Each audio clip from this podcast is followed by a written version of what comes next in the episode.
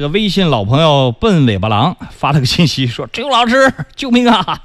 救什么命？”他说：“我在路边听你节目，等我老婆天上跳掉下来一个，不是跳下来啊，是掉下来一个梧桐树的粗的树枝，把我的车子大灯给砸了。我一个大灯五万块啊！我要不要保保险公司？说这属于园林还是什么？如果是砸砸了个人呢？砸死算算谁的？”这个就刚十分钟前，我有行车记录仪，有证据，这个怎么办？我报警了，你得赶紧打，不是打一二三四五报警啊，是打幺幺零报警啊，打幺幺零报警。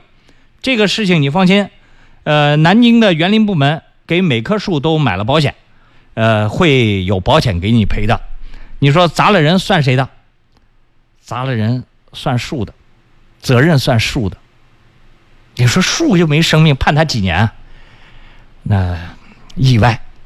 这个没办法，你任何种树的人他都没有办法保证树杈不掉下来。但是呢，就是他买了保险，现在就是起码造成的各种财产损失、人身意外，都是有保险公司能够进行赔偿的啊。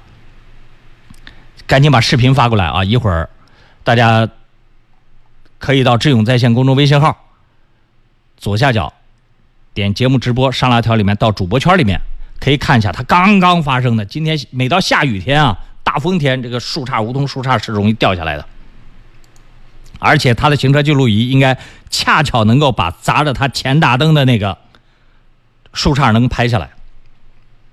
为什么让大家每车必备一台行车记录仪啊？